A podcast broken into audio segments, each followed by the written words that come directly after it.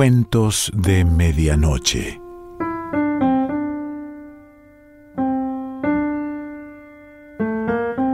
El cuento de hoy se titula Una nena fea que se porta mal y pertenece a Inés Legarreta.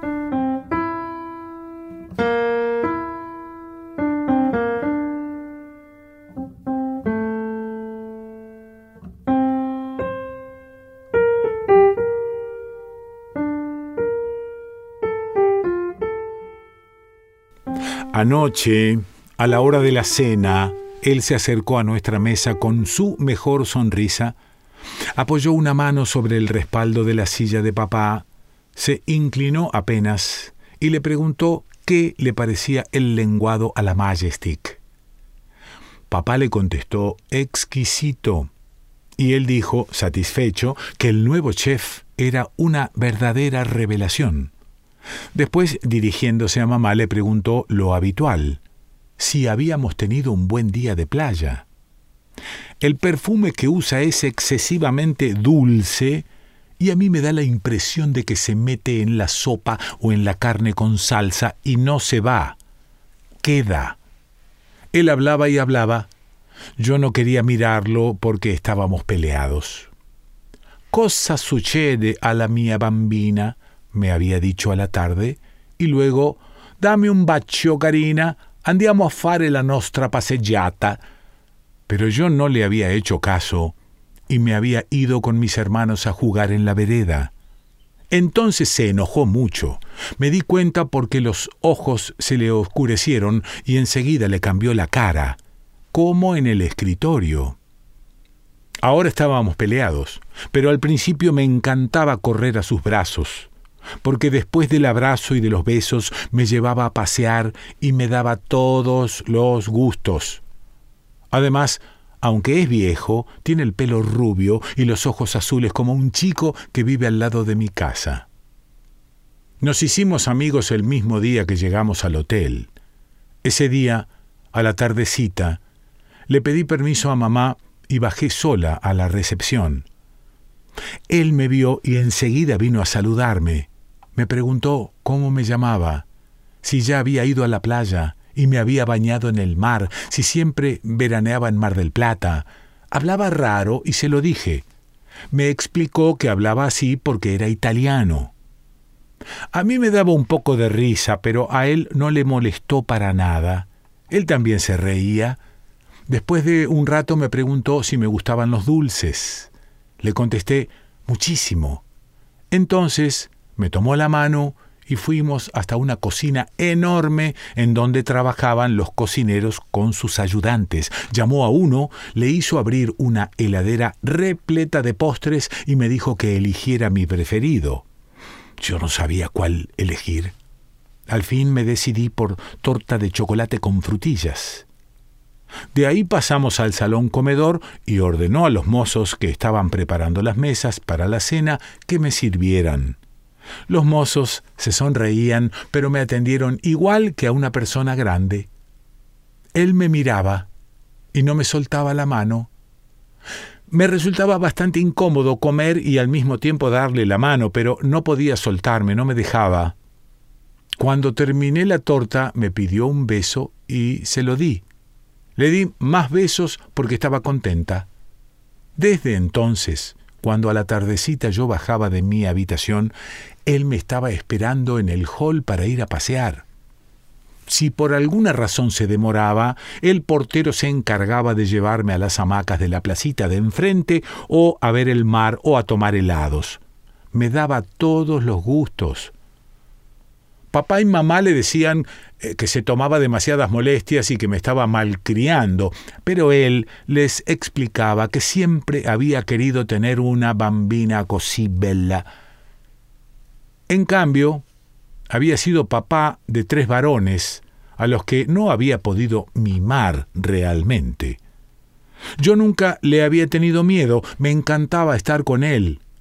Pero anteayer, en el escritorio, me dio miedo como si de pronto fuera otra persona, un desconocido.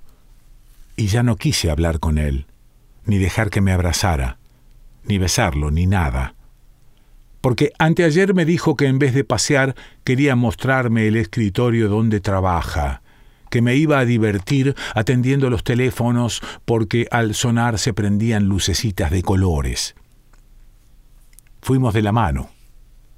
Me pareció que el cuarto era grande, aunque no lo alcancé a ver bien, porque enseguida corrió la cortina de un ventanal que daba al mar y encendió una lámpara de pie casi oculta en un rincón. El ambiente estaba impregnado de un olor penetrante. La madera recién encerada y su perfume tan dulce fue divertido jugar con los teléfonos. Él hacía la llamada. Se prendía el rojo, el amarillo o el verde y yo atendía, o yo discaba los números y él atendía. Mamá me había puesto un vestido de plumetí blanco y me había atado el pelo con un moño de seda. Y tenía zapatos en vez de zapatillas, porque íbamos a ir a visitar a unos amigos de papá que viven acá en Mar del Plata. Yo estaba feliz con mi vestido y él también, porque me decía que era una bambina bellísima, tan parecida a Lucia que no necesitaba cerrar los ojos para pensar que la había recuperado. Sí, tú sei Lucia, me dijo, y abrió un cajón del escritorio y sacó una foto vieja, amarillenta, y me la mostró, como quien muestra un tesoro. Una nena vestida de blanco saludaba con una mano en alto no sé a quién. Miré la foto detenidamente. No me vi parecida a ella en realidad. La cara estaba casi borrada. Lo que mejor se distinguían eran los ojos negros. Para él, en cambio, yo era igualita a Lucia, y por eso quería jugar conmigo como cuando era chico y jugaba con ella, allá lejos, en Italia. Me pasó la mano por el pelo me acarició la cara y me pidió que dijera Sono io, Lucia. Tuve que repetirlo muchas veces. Cuando lo decía bien se sonreía y me besaba las manos. Después me dijo que me iba a enseñar una canción en italiano. Se arrodilló a mi lado y se puso a cantarla, en voz baja, como si estuviera rezando. Yo lo miraba asombrada, con los ojos cerrados y las manos temblorosas, parecía que de pronto se había vuelto un nene o que se había vuelto muy viejo. Era feo verlo así. Me daba lástima. Finalmente abrió los ojos, hizo un ademán con las manos y empezó a enseñarme la canción. Él cantaba unos versos, yo tenía que repetirlos. Si me equivocaba, había que volver atrás y empezar de nuevo. Las equivocaciones lo ponían nervioso y me retaba. Yo me cansé.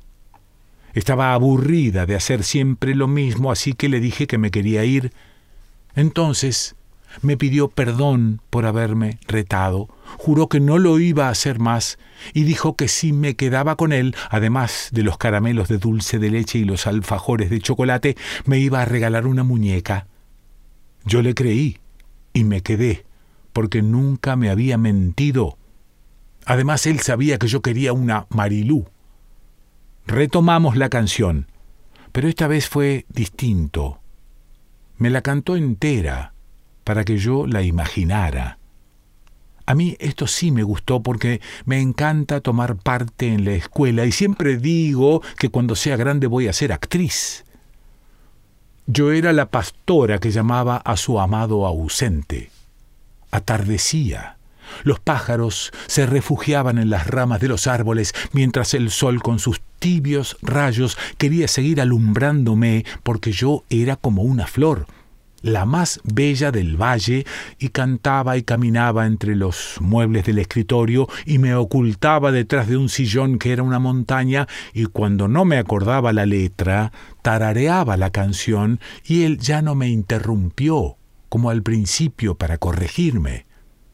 Me miraba, suspiraba y decía, Lucia, tesoro mío, estiraba la mano para saludarme y seguía diciendo, bambina mía y otras cosas en italiano que no entendí, y hasta en ese momento me pareció que se estaba por largar a llorar porque tenía los ojos llenos de lágrimas.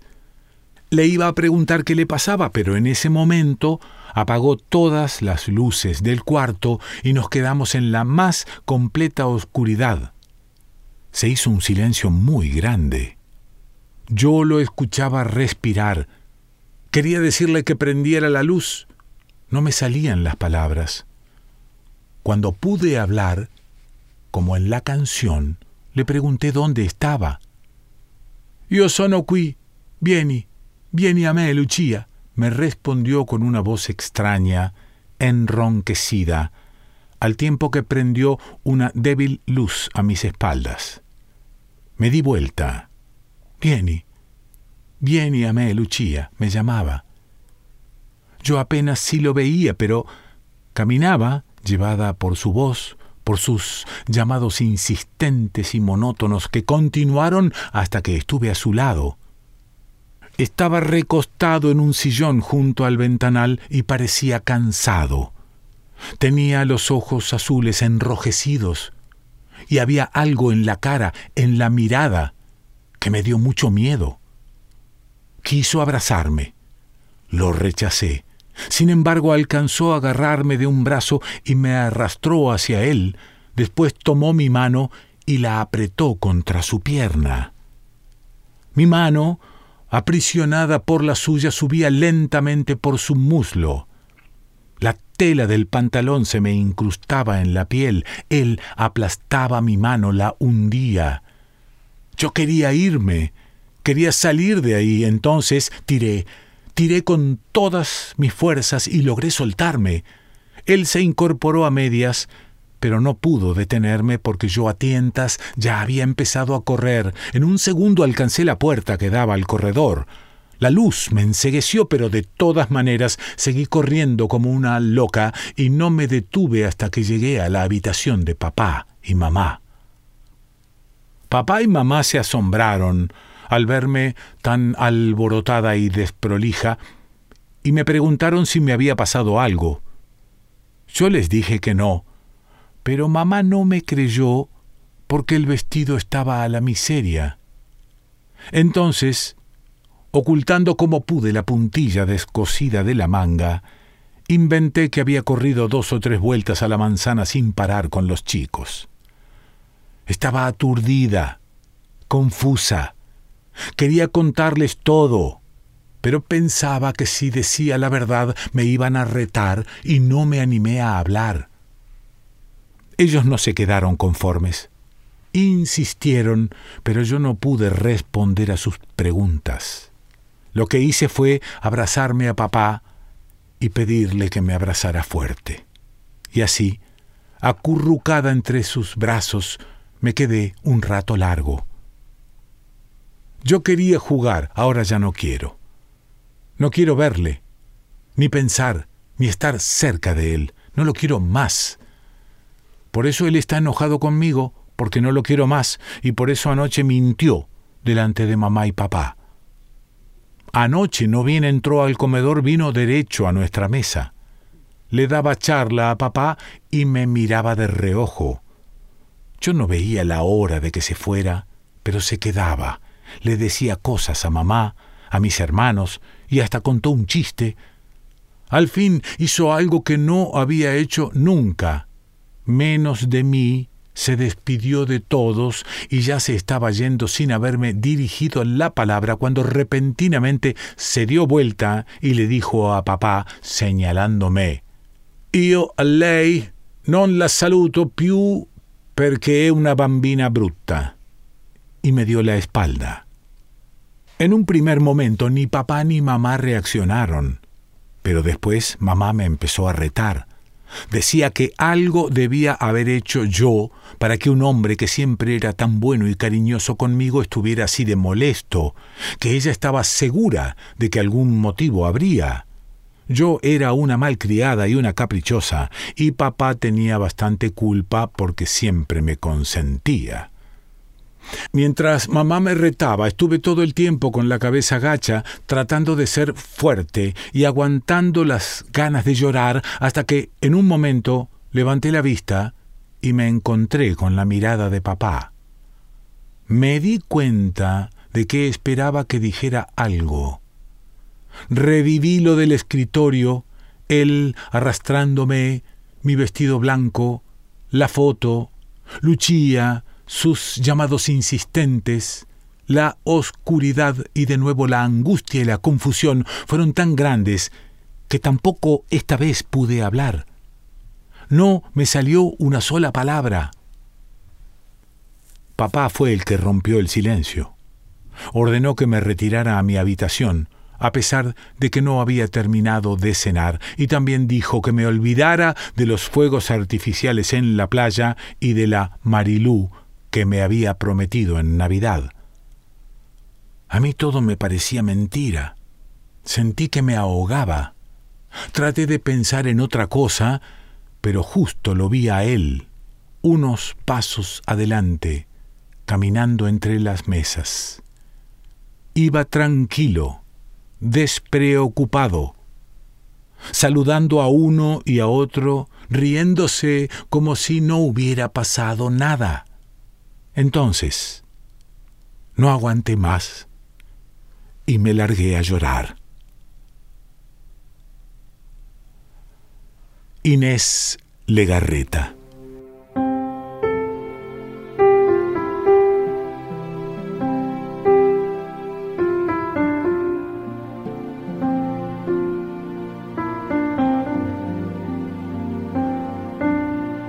Cuentos de Medianoche.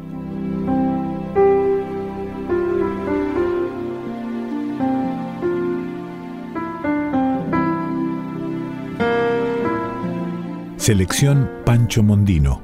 Idea y lectura Quique Pessoa.